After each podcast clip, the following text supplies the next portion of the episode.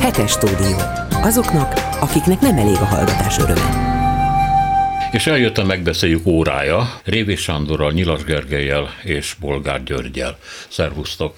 Szervusz! Szervusztok. A pápa Budapesten, amikor megérkezett, akkor első, egyik első beszédében Szent Istvánt idézte a befogadását, ezt mindenki ismeri ezt a részt, és természetesen világos, hogy mire célzott. Novák Katalin államelnök köszöntötte őt, és azt mondta, a háborút hűteni kell, és nem fűteni, és várja ezügyben a pápa segítségét, aki egyébként egy kis fiattal, autózott végig a városon, hát nem ő vezette természetesen, előtte pedig nagyon szép magyar huszárok lovagoltak. Én fölhívnám a figyelmet egy olyan dologra, amiről nagyon keveset szoktak beszélni a pápával kapcsolatban. A pápának vannak jobb és rosszabb vélemény, vagy legalábbis hozzám közelebb és távolabb álló véleményei, de van egy nagyon markáns véleménye arról, hogy a kereszténység nemzeti szétszedése az mennyire kártékony. Tehát, hogy a kereszténységnek az univerzális jellegét mennyire komolyan kell venni. Ugye a Pál apostolnak a Galícia, galáciaiakhoz írott levelében van az, hogy nincs görög és zsidó, nincs szolga és úr, nincs férfi és nő, mert minnyáján egyek vagytok Jézus Krisztusban. Uh-huh. Ezt ő mindig nagyon erőteljesen hangsúlyozza, és ez nagyon fontos itt Európának ebben a részében, ahol a 19. századtól kezdve majdnem minden nációban kialakult eh, a nacionalista kereszténység, eh, majdnem minden eh, náció úgy gondolta, hogy átveszi a zsidók szerepét, hogy ő a kiválasztott nép, amelynek hivatása van, Istentől kapott hivatása, ez, a, ez Magyarországra is jellemző, a magyarországi kereszténységre is, de ugyanígy a románra, a bolgára, pláne a lengyelre, úgyhogy én ezt nagyon fontos dolog dolognak tartom, és erről beszélnek a legkevesebbet. Nagyon nagy örömmel fogadta a politika, és gyakorlatilag mindenki Ferenc pápát, akit egyébként korábban nagyon súlyos kritikákkal illettek, de hát úgy látszik, hogy már nem egy demens ember többé. Sőt, maga a demens ember kiötlője, leírója, kért bocsánatot közvetlenül a pápa megérkezése előtt, hogy ő ezt megbánta, és bocsánatot kér, annyit mentségként még fölhozott a maga számára, hogy akkor ő még nem volt katolikus, akkor ő evangélikus volt, mintha evangélikusként ez megengedhető dolog volna, de azóta katolizált, és ezért bár úgy gondolja, hogy ez a pápa helyzetét nem rendítette meg, nem befolyásolja, ez egyébként igaz, de mégis bocsánatot kér. Ámen mondanám én de nem mondom. Úgyhogy igen, mondj csak. Ja, arról szóltak hírek, hogy esetleg találkozni fog um, Hilarionnal, az orosz ortodox egyház uh, budapesti és uh, magyarországi metropolitájával, első Ferenc pápa, ami mindenképpen érdekes és fontos lehet a háború kontextusában, hiszen, hiszen a magyar kormány az egyik legfontosabb a béketeremtő missziójában, az egyik legfontosabb csatornának tartja az orosz egyházat a párbeszédhez, és hogyha ez a találkozó úgy zajlik le, nyilvánosan, mert ugye ez kérdés, akkor, akkor az egy jó pont lehet a kormánynak, amelyik ezzel akár igazolhatja is, hogy lám ezért volt érdemes kirángatni a szankciós listából Kirill Pátriárkát, mert így meg lehetett őrizni azt a, azt a kommunikációs csatornát, amelyen keresztül Oroszországot a Ukrajna ellen háborút indító Oroszországot még, még el, lehet, el lehet érni. Úgyhogy ha ez megvalósul, akkor, akkor az mindenképpen, mindenképpen egy, egy váratlan hozadéka lehet ennek a, ennek a látogatásnak. Volt olyan találgatás, bocsáss meg, hogy voltak éppen miért jön a pápa másodszor is Magyarországra, és hát hallottuk kormánykörökből azt, hogy mert megbánta, hogy olyan sok rosszat mondott, mert rosszat hallott Magyarországról. Egy másik vélemény szerint viszont szeret ilyen konfliktusos helyekre járni, ahol van kik között békét teremteni, vagy van kiket meghallgatni, mondjuk menekülteket, szegény embereket. A Veres Püspök azt mondta, hogy Magyarország az egyetlen ország, ahová másodszor is ellátogatott a pápa, ami nem igaz, Ugye Veres Püspök azt mondja, hogy ez elismerés Magyarország számára, nyilván a magyarországi hatalom számára, de hát az egyik ország, ahová szintén kétszer ellátogatott a pápa, az Kuba volt. Tehát ha a magyar rendszert annyira becsüli, mint a kubai kommunista diktatúrát, akkor nagyjából képben van.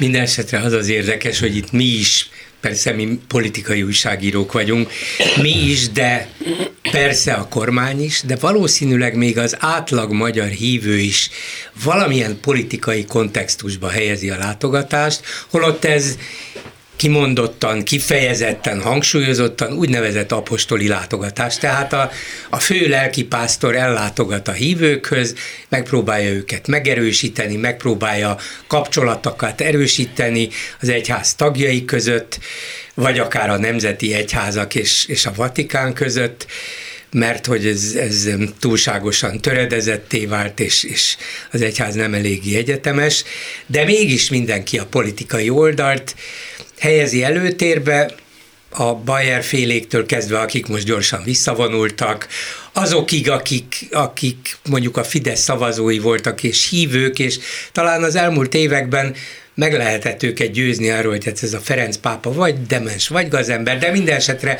magyar ellenes, hát olyan dolgok mellett áll ki, amiket a magyar kormány joggal elítél, úgyhogy nem csoda, hogy ezzel a reform szemléletű pápával nem, nem kell közösködni. Erre kiderül, hogy milyen büszke a magyar kormány, hogy már másodszor jön ide, és akkor hirtelen megváltozik minden. Tehát ebben a politikai keretben gondolja végig mindenki azt, hogy mit akar itt a pápa. Pedig lehet, hogy a pápa tényleg csak a az egyház, meg az Isten viszonyáról gondolkodik, meg hogy hogy lehet ezt a hatalmas nagy szervezetet mégis valamilyen keretek között tartani, milyen irányba kellene fordítani, és hogy van egy ilyen sok szempontból problematikus ország, egy problematikus helyen manapság. Hát ezért az, is politika, hogy igen, van egy igen, problematikus igen, ország. Igen, de de itt is elsősorban gondolom én a hívekhez akar fordulni, mert nem hiszem, hogy készpénznek veszi Novák Katalin felszólítását, hogy arra kérjük a pápát, hogy akkor most teremtsen békét. Ő is tudja, hogy a Vatikánnak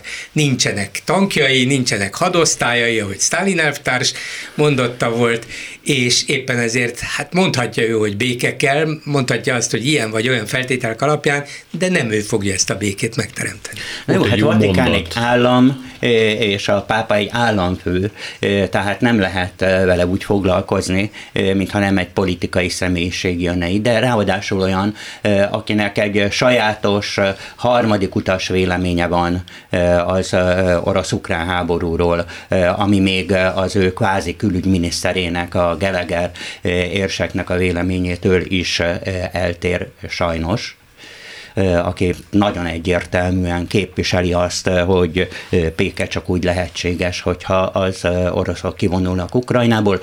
Ebben finoman szóval nem ilyen kategórikus a pápa. Nem, ő, ő ebben ködösít, vagy homályos. Igen. Hát ő nem mondja ki, de én azt mondom, hogy akár ködösít, akár egyértelmű, nem a Vatikán fogja megteremteni a békét, és ezt szerintem a pápa is nagyon jól tudja. Van egy jó mondat erre vonatkozókra, most a magyar belpolitikára gondolunk, hogy nem a pápa fogja megmondani, hogy ez a rendszer krisztusi vagy antikrisztusi helyettünk. És hát ezt el kell fogadni, mert ez valóban így van. Nem folyton kívülről várjuk azt, hogy megfogalmazzák azt, hogy miben élünk. Mehetünk tovább? Hadd mondjak még valamit, ha a pápán ja. Túlmegyünk. Már a műsoromban említettem, de ebben a műsorban is szeretném fölhozni, és az emberek figyelmét, a hallgatók figyelmét fölhívni rá, de a tiétekét is, bár nem mindenkinek van meg ez a Disney Plus streaming csatornája, olyasmi, mint a Netflix, csak ugye egy másik cég. Ott mutatták be egy-két héttel ezelőtt a pápával készített dokumentumfilmet, amit tavaly nyáron csinált két spanyol rendező, összehozták a pápát 10-20 éves spanyolul beszélő fiatalnal.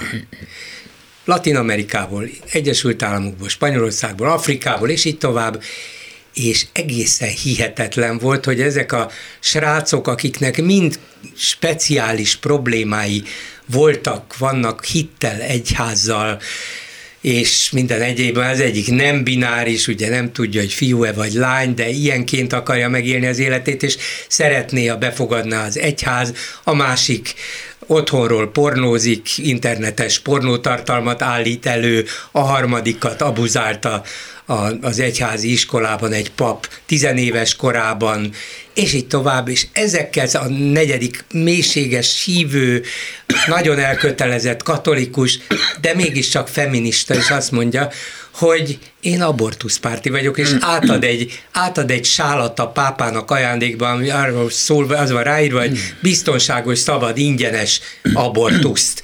Na most ilyenekkel szembesítik a pápát, aki abszolút nyíltan, nyitottan és értelme, szóval mindennapi ember módjára fogadja ezeket, nem változtatja meg persze az egyházi dogmákat, de úgy tárgyal ezekkel a fiatalokkal, mint aki nem akar elzárkózni a világ mai nagyon éles problémái elől, és szerintem ez egy olyan példa, olyan személyiséget mutat, ami a, az egyház irányát is kijelölni, vagy legalábbis ő szeretné, hogyha kijelölni. Erre felé kell menni, ezek az emberek problémái, ezt értsétek meg, és így változzatok meg társaim az egyházban. A budapesti amerikai nagykövet mondta most a héten, hogy tarthatatlan az a magyar álláspont, amely folyamatosan akadályozza a NATO-Ukrajna bizottság magas szintű üléseit. Ez ugye egy újabb washingtoni kritika, ami pedig az ukrajnai háborút illeti, a NATO főtitkára bejelentette, hogy a nyugati technikát 90%-ban leszállították Ukrajnának, kb. 90%-ban, az ukrán vezetés pedig közölte, hogy hamarosan indul a tavaszi hadjárat. Hát nagyon remélem, hogy indul. nagyon remélem, hogy, hogy hatékony lesz. Végül is arról van szó, hogy amit Ukrajna szenved és vállal ebben a dologban, az összesen, azt összesen lehet hasonlítani azokkal a kellemetlenségekkel, amiket ez nekünk Európában okoz a gabona importtal és mindenféle egyébbel együtt, tehát akiben van némi ellenszenv a területrabló háborúk iránt, az nem sokalhat semmiféle támogatást, amit Ukrajna kap. Ja. Nagyon örüljünk, hogyha ezt az egészet megúszuk úgy, hogy csak ukránok fognak meghalni. Igen, hát az biztos, hogy a béke csak akkor valósítható meg, hogyha Ukrajna nemzetközi legelismert határain belül nem lesznek orosz megszállók. Ugye most ez egy 600 ezer négyzetkilométeres ország, aminek az egyötödét az orosz megszállók tartják ellenőrzésük alatt. Egy részét ugye 14-től, Donetsket, Luganskot, és a többit pedig a 2022. február 24-én indított katonai invázió óta. Bár egy jelentős részét azért ugye az elmúlt egy évben Oroszország elveszítette. ezeknek a területeknek Kievtől északon Harkiv megyéig. Ami azért fontos, mert azt hangoztatni, amit ugye a magyar kormány hangoztat, hogy minél előbb tűzszünet kell és béketárgyalás kell és asztalhoz kell ülni, az egy, az egy álságos álláspont egészen addig, amíg, amíg az orosz haderő ott Bocsánat, tartózkodik hogy Ukrajna. kiegészítem, álságosat mondasz, de most, hogy itt van a pápa, mondjuk nyugodtan áll szent. Áll szent.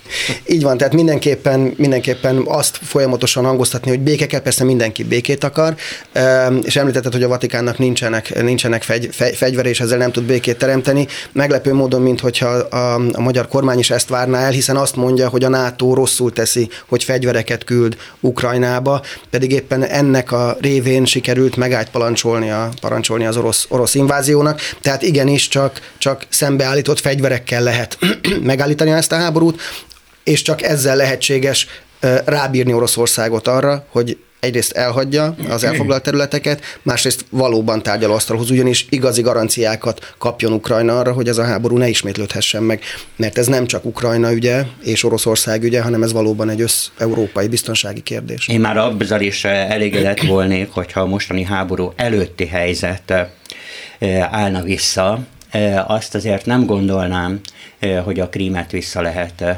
foglalni. Már csak azért sem, mert ott senki sem rajong azért, hogy ismét Ukrajnához tartozzanak, és egy történelmi önkényes lépés során került Ukrajnához eleve, tehát mondjuk Hát egy történelmi önkényes lépéssel ragadta magához a cári Oroszországon Krímet, tehát azt sem mondtad, hogy ősi orosz földekről van szó. Tehát... Ez, ez igaz, ez nem változtat azon, hogy a Krím lakossága számára az orosz felhatóság az nem, nem idegen.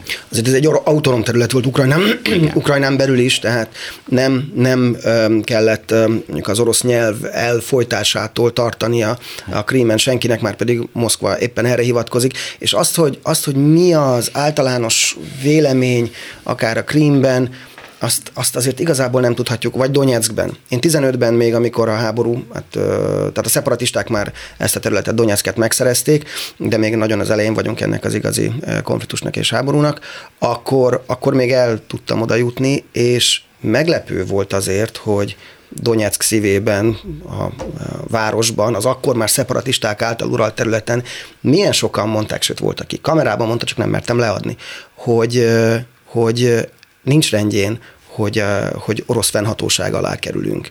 Volt olyan, akinek a házában voltam, amit, amit aknavető rongált meg, és azt mondta, hogy ő tudja, hogy ez, ez egy kényszerű dolog, valahogyan vissza kell foglalnunk nekünk, ukránoknak, mondja a Donetszki nő, akinek a házát semmi tette meg egy ilyen támadás, vissza kell foglalnunk ezektől az orosz barát szeparatisták ezt területet, mert ez Ukrajna. Mondta oroszul.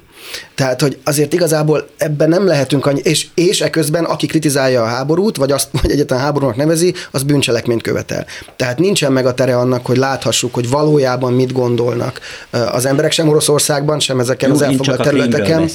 A Krím valóban egy, egy, biztos egy kicsit más, de, de igazából ott sem tudjuk. Kezdjük mondjuk a bő 10% tatár, akik tatár kisebbséggel, akik visszamehettek a, a kitelepítés után, és a 90-es évektől folyamatosan az ukrán állam támogatása mellett jelentek meg. Na, ők nem orosz barátok alap esetben, vagy legalábbis nem az orosz államot szeretnék látni maguk felett, és nem tudjuk, hogy ez mennyi, kikre igaz, igaz még, ugyanúgy, ahogy a kelet-ukrajnai orosz anyanyelvűek sem feltétlenül az orosz állam alatt valóinak akarják magukat tekinteni. Krim tényleg egy kicsit más helyzet, de azért nem merném kimondani, és az ukránok is bizonyosak abban, hogy már pedig ö, visszaszerezhető és, és integrálható. Valóban meglátjuk. De esetre az, amit Sanyi mond, hogy már azzal is kiegyezni, hogy legalább a mostani háború kiinduló pontjáig vissza lehessen szorítani az oroszokat, ez reálisnak hangzik, de ott van az a nagy de, hogy hát igen, de mi történt akkor, amikor a szeparatisták elfoglalták ezt a bizonyos Donetszki köztársaságot, meg a Krímet? Abban maradt a háború, tűzszünet volt, igen, volt Minszki béke megállapodás féle, és mi lett a következménye? Az oroszok készültek a következő csapásra. Szóval semmi nem garantálná, hogyha idáig eljutnánk, és akkor azt lehet mondani, hogy az ukránok végül is megvédték ebben a háborúban a még megmaradt területeiket, tehát akkor sikert arattak, hogy akkor nem egy következő háborúnak ágyaz-e meg ez az egész. És ahhoz még egy mondatot, hogy, hogy ugye béke, és akkor nem fegyverekkel, hanem, hanem majd szép szóval, stb. nem kell béke, vagy fegyvereket szállítani. Valóban, hogyha 2022. februárja után a nyugat nem szállított volna fegyvereket Ukrajnának, már rég vége lenne ennek a rohadt háborúnak. Már nyárra vagy őszre vége lett volna, mert az ukránoknak nem volna, nem lett volna mivel harcolniuk, mit tehettek volna, abba hagyták volna. Ilyen egyszerű ez, és ilyen álszent. Hát bár utólag azt látjuk, hogy nem biztos, hogy annak az orosz hadseregnek valójában megvan az ereje arra, még egy nagyon intenzív ellenállás nélkül is, de társadalmi ellenállás mellett megvolna az ereje arra, hogy ezt a 40 milliós, 600 ezer négyzetkilométeres országot folyamatosan hát, ellenőrizze. Nem, Egyáltalán nem, nem biztos, hiszem, hogy megvan. Tehát nem, nem biztos, a vége lenne a háborúnak, ezért nem olyan egyértelmű. Igen. De hát vége lenne egy bizonyos határnál, amit ugye bejebb toltak Ukrajnában, mert akkor azt mondhatták volna az oroszok, köszönöm, köszönöm, én csak ennyit akartam, és akkor itt megállunk, az Na ukránok pedig azért, fegyver nélkül azt mondják, hát jó. És az, ne felejtsd el azért, hogy az ukrán hadikészletek sokkal kisebb volumenűek voltak, és sokkal gyorsabban fogytak volna el, mint a szovjet korszakból ott maradt orosz készletek. Tehát, hogy valóban én szerintem a Gyurinak igaza van ebben, hogy nem tudjuk, hogy mekkora területet hódítottak volna el, viszont abban a pillanatban elindult volna egy partizán háború, hát amire az oroszoknak most is baromira számítaniuk kéne. És nem tudnak, hát látjuk, én beszéltem olyan, olyan part, partizánnal, aki a, a, a, a Nyeperen túl, Herson megye orosz ellenőrzés alatt lévő részén semmisített meg haverjaival rendszeresen, volt katona egyébként, csak már idősebb, molotov koktélokkal, orosz páncélosokat ezek ellen, a, e, ezek ellen egy 40 milliós országban nem lett volna képes szerintem az, az orosz haderő még nagyon intenzív katonai jelenlás nélkül sem tenni semmit, és ezt fenntartani. Ez mutatja, hogy valóban az orosz politikai elit merőben félreértette az ukrán helyzetet és az ukrán nemzet létét. Azt hitték, hogy a testvérek majd keblükre ölelik őket. Főleg, hogyha két pisztolyjal mennek oda, hát akkor lehet nagyon szeretni valakit, igen. Ami a világ jövője szempontjából a legérdekesebb, az az, hogy a kínai-orosz kapcsolatok hogy alakulnak mert a legbajósabb lehetőség az, hogy kialakul egy nyugatellenes globális világrend Kínával, Oroszországgal, Iránnal, és ugye arra Magyarországon kevéssé figyelnek, hogy Szaúd-Arábia és Irán között egy kiegyezési folyamat van. Ez a kiegyezési folyamat határozza meg a státuszkót a diktatúrák javára Irakban, Jemenben és főleg Szíriában, és ez az alapvető törekvés, hogy szóval tényleg mit csinálunk egy ilyen nyugatellenes, globális konglomerátummal, eh, amiben a világ legnagyobb és legnépesebb, eh, iszonyatos gazdasági erővel eh, Második rendelkező. most, ja, most már India, igen. Múlt igen, hét igen, már igen, igen.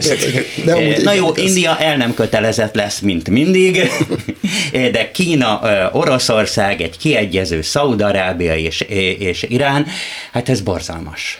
Ez, ez, ez egy borzalmas Viszont kilátás. ez nem is az, amiről Oroszország álmodik, ugyanis ez Oroszország tér, veszi, további térveszítését jelenti. Ez nem az ő befolyási hmm. ővezetének kiszélesítése. Tehát valójában hogy ez... Az, hogy Kínát sikerül elvágni Oroszországtól, ez egy döntő kérdés. A kínai elnök fölhívta hosszas nyüglődés, megkérlelés után az ukrán elnököt, és beszéltek egymással vagy fél órát.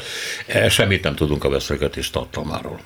De kétségkívül ez valami De Nem is rá tartozik. Nem, persze, természetesen. Főleg nem ilyen firkászokra.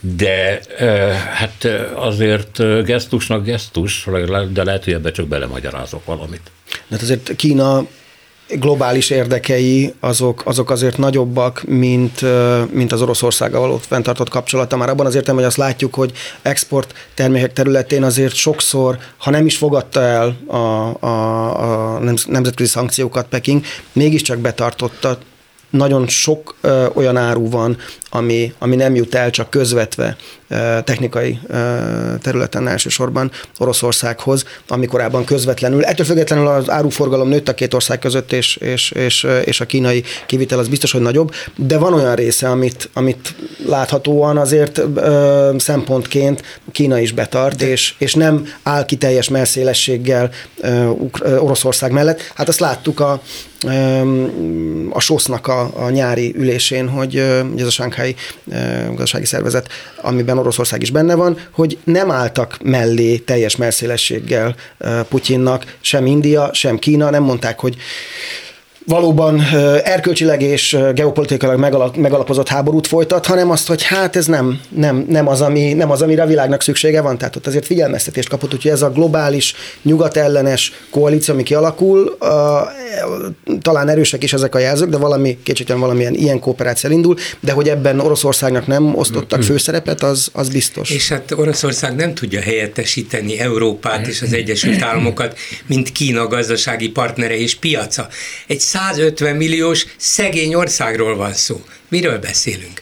Szóval Kínának ez nem, nem, nem jelent semmiféle kiutat, hogyha a nyugattal összeveszik, úgyhogy lehet, hogy itt taktikáznak persze, hogy ne szeretnének ebből is hasznot húzni, persze, de egyrészt tudják, hogy az orosz nukleáris haderő még mindig erősebb, mint az övék, ezt a részét nem szeretnék, hogyha ha valamilyen módon belekerülne hirtelen a kapcsolatokba, hogy na jó, hát ti szegények vagytok, kevesen vagytok, háborúban álltok, de mit ugráltok, hát és és ők az erősebbek, főleg, hogyha a nukleáris erőről van szó. Másrészt viszont mit tudtok nekünk kínálni? El tudjuk sózni a kínai árukat Oroszországban? Nem, nem tudjátok. Jó napot kívánok. Tehát azt hiszem, hogy ezek, ezek ilyen átmeneti taktikai lépések, igen, félni kell attól, hogy ne közeledjenek túlságosan, de Kína nagyon jól tudja, hogy neki Oroszországot tulajdonképpen csak semlegesítenie kell, egy kicsit magához édesgetni jobban, de itt egy nagy stratégiai szövetség az, az nem kérdés, és akkor, ha már említettük Indiát legalább egy szóban, azért Kínának se olyan egyszerű a dolga, hogy most végigmasírozik a világon. Ott van például India, amelyik nem szeretné, hogyha Kína lenne hirtelen a világura. És egyszerre csak ugye, gyors gazdasági fejlődés van, más típusú politikai rendszer. Demográfiailag előnyösen. Demográfiailag most ő van előnyben, úgyhogy nem olyan egyszerű ez a világ. Moszkvában elnöki dekrétum határozza meg rengeteg pontban egyébként, hogy kiveszti el az állampolgárságát a jövőben. Hát például az, aki háborúnak nevezi a háborút, vagy például az, aki bármiféle módon keresztbe tesz a hatalomnak, hát ezt ők nem így hívják, de gyakorlatilag erről van szó. Mondjuk a, a kritikát néhol terrorcselekménynek is lehet minősíteni, és hát akkor ennek megint csak állampolgárság vesztés a következménye. Nem nagyon világos, hogy ez mit jelent, tehát hogyha oroszok elveszítik sokan az állampolgárságot, akkor el kell hagyniuk az országot, hiszen akkor idegennek vagy hontalanná válnak, és akkor hova mennek, de hát úgy látszik, hogy Putyin azt gondolja, hogy ez már legyen az ő egyéni szociális problémájuk. Tehát itt van az a dekrétum. Hát ami Oroszországban történik, az egészen szörnyű. A Karamurza elleni ítélet, meg amilyen körülmények kialakulnak, tényleg egy olyan ország, amelynek a vezetői meg akarnak gyilkolni embereket teljesen nyíltan, utána amiért az volt a bűnük, hogy nem haltak meg és öntartották a véleményüket, iszonyatos szabadságvesztésre ítélik őket őket, és ez most már hatalmas méretekben folyik, és visszaépül a gulág, és egyáltalán elvágták őket Facebooktól, Twittertől, mindentől, minden, mindentől. Tehát egy burzsóás sztálinizmus alakul ki. Egyébként is ez egy világtrend, a burzsóá bolsevizmus, amit Deng Xiaoping kialakított Kínában, az is ilyen, amit Putyin kialakított, az is ilyen. Orbán Viktor Viktor is ilyet szeretne, ami olyan totalitárius, mint a bolsevizmus, csak éppen nem államosítva vannak az közjavak, hanem ellopva, és oligarchák kezébe adva, és még úgy gazdagodunk, mint egy despotikus államkapitalizmusban, és közben kialakítunk egy olyan totalitárius rendszert, amilyet a bolsevisták. Szóval ennek a modellnek a terjedése, megerősítése, ez, ez iszonyatos tragédiája a mostani világnak.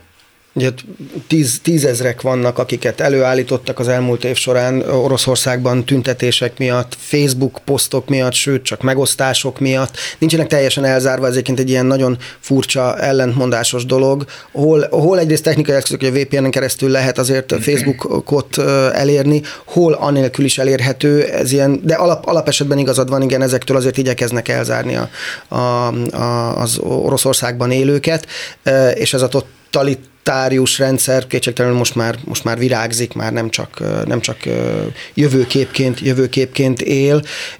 A dekrétumról egyébként azt nem tudom, hogy ez, ez, ez biztosan vonatkozik olyanokra is, akiknek kizárólag orosz állampolgárságuk van. Mert ugye Oroszország nem ismeri a kettős állampolgárságot, de tudomásul veszi, hogy van. A tudomásul veszi azt jelenti, hogy nincs szankcionálva, de hogyha külföldiként bejön egy orosz állampolgár, tehát hogyha mondjuk például izraeli-orosz kettős állampolgár, ez nem túl ritka, ha bejön a orosz területre, akkor nem ismeri el izraeli állampolgárként, tehát Izrael állam nem kérhetné mondjuk a kiadatását. Ilyen értelemben tehát nem ismeri el, de azért létezik, és nem vagyok abban biztos, hogy ez a, ez a dekrétum egyértelműen kimondja-e azt, hogy hontalanná tesz ö, orosz mondom, állampolgárokat. Mondom, homályos, hogy uh-huh. erre nem tér ki egyetlen média nem, nem úgy van, hogy a megkapott orosz állampolgárságra vonatkozik ez, mint hogyha így Mert olyan sokan mennek Vagy ha van másik. azért, hogy kapjanak állampolgárságot? Vannak ilyen. Van, hát Közép-Ázsiából azért Igen, mentek. ez nem, nem olyan jelentős szám, hogy ezért egy elnöki dekrétum szülessen. Ráadásul mondom, többféle pont itt van, tehát a terrorizmustól kezdve a háború háborúnak nevezése, vagy bármiféle föllépés az állammal szemben. Hát akkor ott tartunk, mint, a, mint mondjuk száz évvel ezelőtt, amikor még nem egészen gulág volt, hanem inkább, bár ugye ott is most az, hogy milyen mértékben kerülnek börtönbe, vagy indul eljárás már az sem csekély, de ahhoz még nem mérhető, de egyelőre inkább az emigrációba való kényszerítés az, ami a hatalomnak az eszköze Oroszországban, tehát az ellenzékieket megpróbálják a sajtót, a kritikus művészeket, a nyugattal kapcsolatot tartó vállalkozókat, nyelveket ismerő fiatalokat, ezeket mind inkább, ha menni akarnak, kiengedik. Igen, logikus. Olyannyira, hogy még volt olyan is, amikor Kreml szivárogtatásképpen jutott el a Medúzához, hogy ez egy fontos most már Rigából működő orosz nyelvű sajtóorgánum, szóval oda szivárogtatta ki a Kreml, hogy hamarosan zárni fogják a határokat. Ez megjelent, és ez a nagy lendületet adott a kivándorlásnak, ennek a kimenekülésnek, amit a Kreml nem bánt, pontosan azért, mert ezek olyan részei a társadalomnak, akik, akik kritikusak, akik szervezők képesek, akik véleményformálók lehetnek, jobb, ha nincsenek itt. Igen, Gyuri? Hát nekem csak Hernádi Zsolt MOL vezér minapi nyilatkozata ütött szöget a fejemben, hogy tudnélik Oroszország és Ukrajna között előbb-utóbb béke lesz, Oroszország pedig Európa része marad. És különben is. Most is Európa 80%-ban Oroszországtól veszi a földgázt, mondja ő. Megnéztem. Igen, rázod a fej, nem igaz, nem ez igaz. Bizonyos, bizonyos árufajtára vonatkozó. De föld, ez a földgáz nevű árura vonatkozó kijelentés volt. Nem igaz, persze van olyan, hogy a folyékony földgáz, ugye ez a liquefied natural gas, amit, amit elkezdett Európa importálni, ez részben az oroszoktól is jön, tehát van olyan, hogy az oroszok, ha már csövön nem már csak egyetlen csővezetéken, akkor részben kikötőkön keresztül a, a cseppfolyósított gázt exportálják, és biztos ebből is eljut Európába, de alapvetően Európa leszállt az orosz gázról, és alapvetően leszállt az orosz olajról is, és akármit mond Hernádi Zsolt, én értem, hogy a molnak gazdasági érdeke volna, fennmarad, hogy fennmaradjon mindez, mert az orosz, olcsó orosz olajra építve bizony óriási nyereségeket lehet csinálni, meg is történt, még soha nem fizettek akkora akkora osztalékot, mint most, és óriási 280 milliárd. Igen, igen, igen, igen.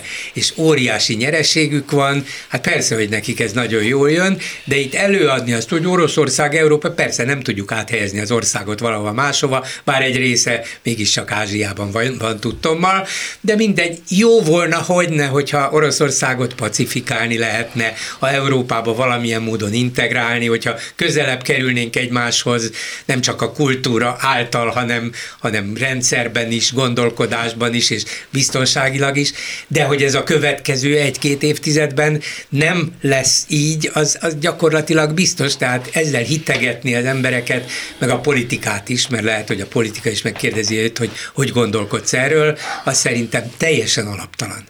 Egyébként Kiev már bejelentette, hogy június és augusztusban kétszer megemeli a barátságon szállított olaj vámját, tehát ez az olaj már nem lesz olyan nagyon olcsó, mint ahogy eddig volt, de kétségkívül a Magyar Külügyminisztérium már korábban között, hogy tisztában van azzal, hogy a tranzit díjakat rendezni kell, tehát ez nem egy nagy meglepetés.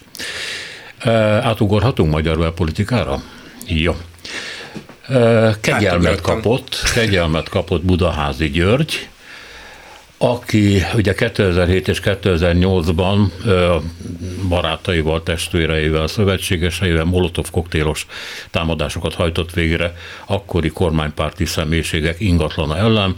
2016-ban 13 év fegyházra ítélték, 2018-ban ezt hatályon kívül helyezték, 2022-ben 17 évet kapott, 2023-ban ezt levitték 6 évre, most pedig ez ebből lett nulla nem egészen három évet töltött. Ja, bocsánat, felszerszámozott lóval várták híreit. Igen, igen, igen, azzal masírozott be Vác középpontjában. Bár a börtön az már eleve Vác középpontjában van majdnem. Hát szóval, ha jól összeszámoltam, akkor három részletben nem egészen három évet ült, eh, ahhoz képest, hogy életveszélyes terrortámadásokat intézett nem csak politikusok ellen, hanem meleg szórakozó helyek ellen is, meg még valami ellen, ami most nem jut eszembe. Meg a szovjet emlékmű ellen is. Ez az, jó, hát ott, ott legalább nem emberekről van szó, az a legkevesebb. Hát csak mondja akkor, hogy akkor még nem volt olyan nagyon Putyin párti vagy orosz párti. Igen, igen, igen, igen, igen. De hát az érthetetlen, hogy egy ilyen per hogy húzódik Igen. ilyen sokáig. Mert hogyha egy per elhúzódik ilyen hosszú ideig, akkor normális, hogy lerövidül az, az ítélet, és egy ilyen compassionate release van, Hát az államfő mélységes együttérzése miatt ugye mégis a kegyelemben hát, részesíti. Egyébként ez abszolút a mi hazánknak szól, és a torockainak, és az ő társaságának elvégre ők együttműködtek, a torockai és a budaházi, ők vannak otthon a szálasít Hitlert és mindenkit dicsőítő kurucinfóban, tehát ez egy echte náci társaság, mint a mi hazánk is, és ennek tettek gesztust. Na de, de, de nem. De nem a torockainak tettek gesztust, ez tulajdonképpen ellenük szól, a, azoknak a szavazóknak, akik a torockaiékra szavaztak, mondván, hogy nem elég kemény, nem elég nacionalista, ha tetszik, ahogy mondott, fasiszta vagy új náci, ez a kormány, mert itt egyezkedik mindenféle lipsikkel is, meg Európával is, miközben keményen oda kéne csapni. Ez a gesztus a szavazóknak szól, hogy gyertek már el a torockaiéktól, mert mi is ugyanolyanok vagyunk, sőt, mi még szabadon is tudjuk engedni. Hát minden esetre a mi hazánk nagyon üdvözölte. Hát mit tehet más? Tesz. Ugye nem egészen nulla lett már, mint jogilag, hiszen nem a, nem a büntetés vált semmisé, hanem elnöki kegyelemben részesült, tehát formálisan a büntetés ki van rászabva, tehát papíron nincsen arról szó, hogy ez egy egészen bocsánatos bűn lenne, de, de ugye az, az, az valóban fontos, ami hangzott, hogy, hogy 2007-2008-ról beszélünk, és bő 14 évig húzódott az ítéletig, végül többször törölve az előző ítéletet visszautalva ez az egész eljárás, ami, ami valóban aggasztóan sok. Tehát, e, és ezek, ezek után ilyen súlyos ítéletet, mint amilyen volt 10 13, 17, és aztán hát már ez is abszurdum, hogy, hát, hogy 6 vagy 17, nem mindegy. Így van, de az, hogy a 17 év el tudott hangzani úgy, hogy, hogy, hogy közben, mondom, eltelt 15 év, ez valóban nehezen dekódolható egy, egy, egy állampolgár számára, aki, aki szeretne belátható időn belül következetes igazságszolgáltatás. Hát, nem beszél, hogy eléggé átlátható, hogy mondjam, fekete-fehéren megítélhető dolgokról van szó, tehát nem valami nagy kelet-európai homályról, amiben a szegény bíróság eltéved. Hát előkészületről is szó van, ami azért uh, talán kevésbé konkrét, tehát ott lehet, hogy van min vitatkozni, hogy az mennyire volt, milyen fokozatú volt. Ja, a molotov koktél az igen. előkészület volt, azt odavágták. Meg a Csintalan Sándort is félig agyonverték. Igen, arra már nem emlékszem, hogy miért szegényt. Hát, hogy miért, miért éppen őt választották ki, azt, azt nem tudjuk, de nem biztos, hogy sok logika van ebben. A lényeg az, hogy, hogy bizonyíthatóan erőszakos bűncselekmények sorozatát követték el. Nyilván ott ott bicsaklott meg az igazságszolgáltatás is, gondolom én nem ismerem annyira közelről, hogy ez most akkor terror, terrorizmus-e, vagy nem terrorizmus, mert a terrorizmus akkor nagyon szigorú ítéletet kell hozni, ha ez mégsem terrorizmus, hanem csak erőszakos bűncselekmények, akkor akár politikai indítatásból, akkor talán másképpen. De az biztos, hogy nincs rendjén, hogy ennyi ideig elhúzódik, és aztán 6 év, 16 év, nem, 13 év, 17 év, 6 és év, év és kegyelem. Ez, ez így biztos nem áll össze. Igen. Minden jó, ha a vége jó. Hmm.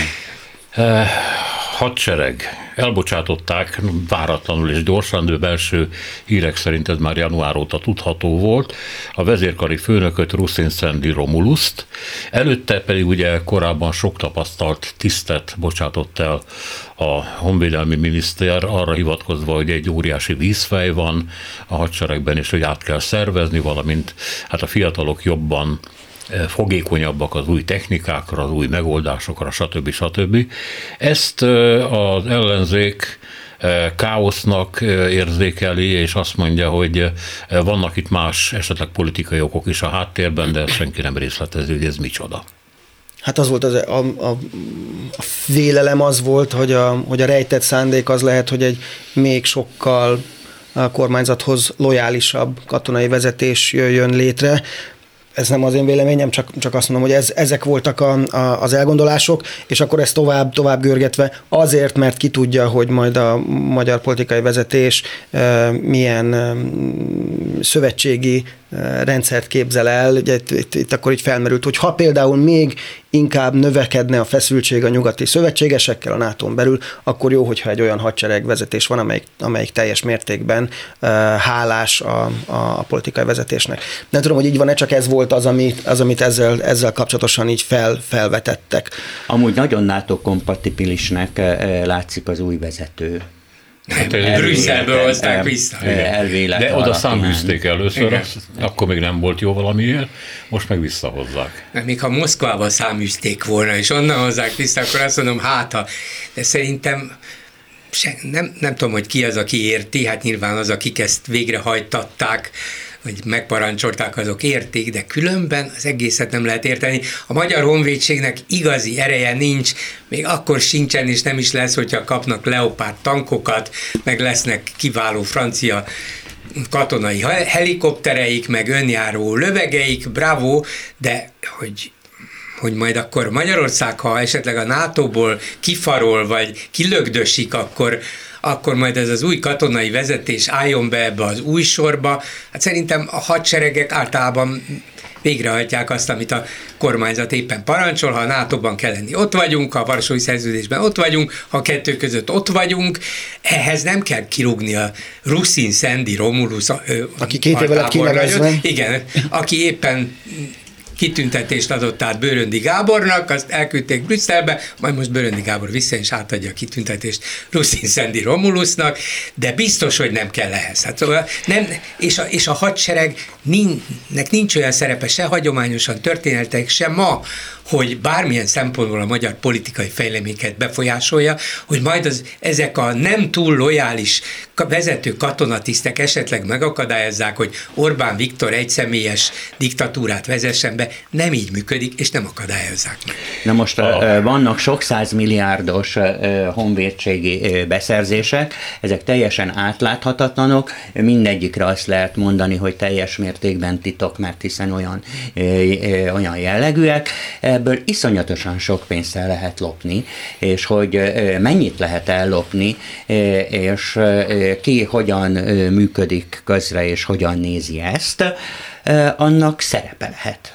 És van olyan, van olyan cége között, amelyiknek a egyik tulajdonosa a Szalai Bobrovnicki Kristóf, a honvédelmi miniszter.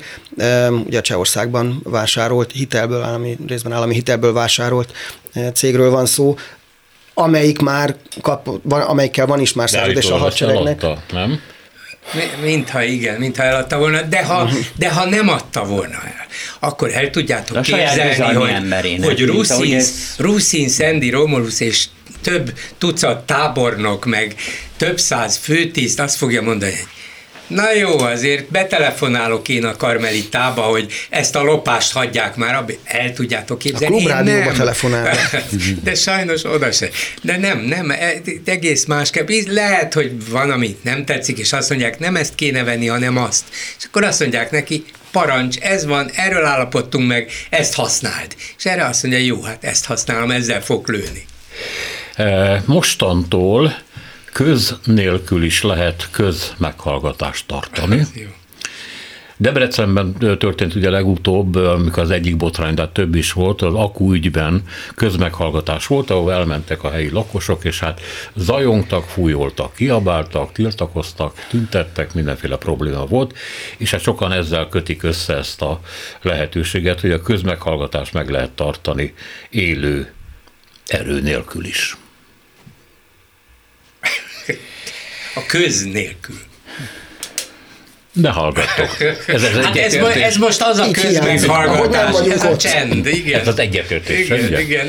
Nem, ez az a, most illusztráltuk, hogy ilyen az a közmeghallgatás, ahol nincsenek ott az érintettek. Jó, hát Csend akkor menjünk van. tovább. Jó, itt igen. összekapcsoltak egy értelmes dolgot, egy sokkal kevésbé értelmes dologgal, mert az értelmes, eh, hogy eh, interneten keresztül el lehessen intézni egy csomó dolgot, eh, például részt lehessen venni a társasházi közgyűléseken, és sok mindent meg lehet csinálni honlapokon keresztül. Tehát ennek van értelme, annak is van értelme, hogy mindent oda föltesznek, minden ellenvetést oda szintén föltesznek, de az, hogy nem lehet találkozni emberekkel, ez teljes mértékben beleillik eh, abba a eh, paranoiás, teljesen általános titkolózásba, eh, ami az egyik legerősebb jellemvonása ennek a rezsimnek 2010 óta. A szerkesztő beírt nekem egy mondatot, az értelmezését kérem tőletek. Orbán a szakmunkás, aki maga mellé emelte Krisztust. Én annyira emlékszem, hogy a szakmunkások előtt Orbán azt mondta, hogy mi szakmunkások neki megyünk a problémáknak és megoldjuk őket. Hát Orbán szakmunkás egyszerűen a testvéreihez beszélt, de Krisztus hogy jön ide? Azt mondta, hogy volt. ő is, ő is szakmunkás, ja, Krisztus Urunk is ja, szakmunkás volt, ács volt, ugye, és, és ez, ezzel ugye két szakmunkást említett meg saját magát és Krisztus. Mindezt a fiatal szakmai sztároknak egy fesztiválon, a fiataloknak mondta, hogy hát a szakmunkás az a legnagyszerűbb dolog, és megdicsérte az ő új oktatási rend, képzési rendszerüket, hogy egyre többen mennek szakmunkásnak, vagy szakmunkás képzőbe, vagy, vagy technikusnak, mert ez a magyar jövő útja, mondta ő, zárójelben jegyezzük meg, nem. Hát vagy ha ez a magyar jövő útja, az pont, pont hogy nagyon, nagyon aggasztó, hiszen ugye a kormányzatnak a megközelítése az, hogy ez a um, humán képzés, aztán, a, aztán az egyetemi bölcsészek, ugye a romkocsmázók és a életcélal nem rendelkezők tömege, az egy olyan csoport, amelyekre semmi, semmi szükség nincsen, ellenben az összeszerelő üzemekben dolgozni, célirányosan mechanikus feladatokat elvégezni, az, az, az nagyon ígéretes, miközben azért a valóság az, hogy azok is, akik végül a diplomájuk alapján nem a szakmájukban helyezkednek el, nem művészettörténetek, történészek lesznek, vagy, vagy nyelvészek, azok igenis megtalálják ebben a modernebb világban is a, a helyüket, és, és olyan területeken képesek feldolgozni az információt, és végül, végül hasznos munkaerővé válni, amire egyébként egy szakmunkás nem biztos, hogy képes lenne. Tehát, tehát valójában ez egy nagyon is rugalmas munkaerő lenne, amelyik felsőoktatási képzés kap még akkor is, hogyha nem a szakmában helyezkedik el. A kormányzat ezt, ezt nem szívesen látja, és úgy látszik, hogy üdvös az, hogy, csökken a, hogy csökkenne a diplomások aránya. Most a szakmunkás képzés azt teljesen lebutították. Egyrészt, másrészt az, azok az alapkészségek, amiket megkapnak azok, akik a szakmunkás bizonyítványok sem jutnak el, ez rendkívül alacsony színvonalú, semmire se használható, és ez a réteg a szakmunkások rétege is, és a szakmával nem rendelkezők rétege is sokkal kevésbé foglalkoztatható, mint azokban az országokban, ahol az alapkészségek megvannak, mert hosszabb idő van rá az általános iskola első részében, és aztán az iskoláztatás további részében is. A korai iskola elhagyók száma növekszik, ugye az kötelező kötelező iskolába járási korhatárt leszállították. Hallottam olyan szociológiai felmérésekről, amelyek kimutatták, hogy amióta ezt megcsinálták, azóta növekedett a nagyon fiatalon szülő anyák száma, a aránya, tehát ilyen összefüggések is vannak.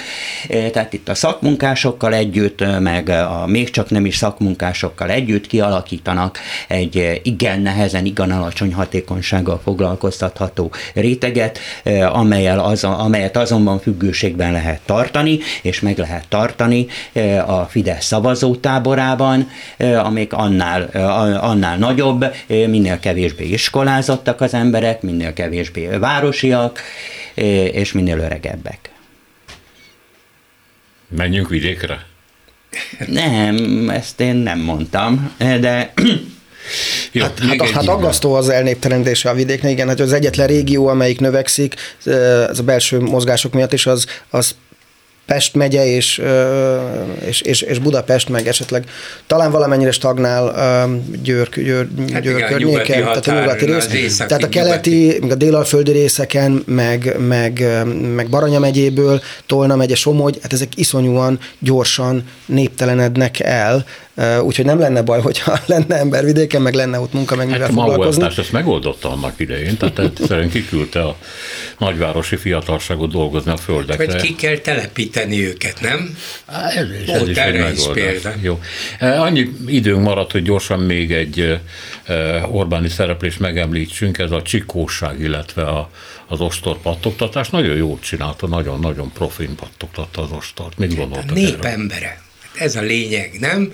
Szakmunkás is, pásztor szakmunkás, Street, istenostora. Street fighter. Street, minden, igen. Szabadságharcos, gerilla, minden ő, tulajdonképpen minden, de egy dolgot mondok, lehet, hogy fogja az ostort használni, de szerintem fontos fejlemény, az Európai Unió pénzügyi biztosa, az osztrák Johannes Hahn adott egy nyilatkozatot, hogy most ide jön kedden, jövő héten, és tárgyal Orbánnal, mert nagyon a körmünkre ég az idő. Itt van ez az Erasmus és Horizont program, amit fölfüggesztett néhány hónapja az Európai Unió, a magyarok persze fel vannak háborodva, hogy a gyerekeinket bosszulják meg, és így tovább nem engedik az ösztöndíjat, meg a kutatási programot. Azt mondja, nagyon egyszerű feltételeket támasztottunk, azt mondták, hogy elintézik, és még mindig nem. Azt mondja, nincs, nincs már idő, nem fognak tudni részt venni ezekben a programokban. Megkérdezem Orbántól, hogy miért nem. Nagyon az a gyanúm, ugye, és ez volt az, amire Navracsics is rögtön azt mondta, hát ezt 5 perc alatt elintézzük, hát ez olyan egyszerű. És miért nem intézték el? Valószínűleg, mert Orbán csak az ostort csattogtatja, és lehet, hogy azt mondja, hogy tudjátok mit? Mi lenne, hogyha ebben nem engednénk, vagy csak formálisan, ez az uniónak majd nem lesz elég, és mi megmondhatjuk, hogy ez a rohadt szemét unió a gyerekeinken éli ki a bosszúját, valami egész furcsa dolog történik, egy olyan kérdésben, ami könnyen érthető, könnyen megválaszolható, még a, a feltételek is könnyen érthetőek, hogy mit akar az Unió, és úgy látszik, hogy Orbán így tesz keresztbe. Ugye ez az alapítványi, alapítványi, iskolá, alapítványi felsőoktatási intézményekre, egyetemekre vonatkozik. Igen. A mai vita megbeszélés résztvevői Révés Sándor, HVG, Nyilas Gergely, Telex és Bolgár György, Klubrádió. A műsor Csernyánszki Judit, Lantos Dániel, Csorba László, Túri Lui és Szénási Sándor készítette. Köszönjük a figyelmüket, minden jót! A hetes stúdiót a Klubrádió közéleti politikai magazinját hallották.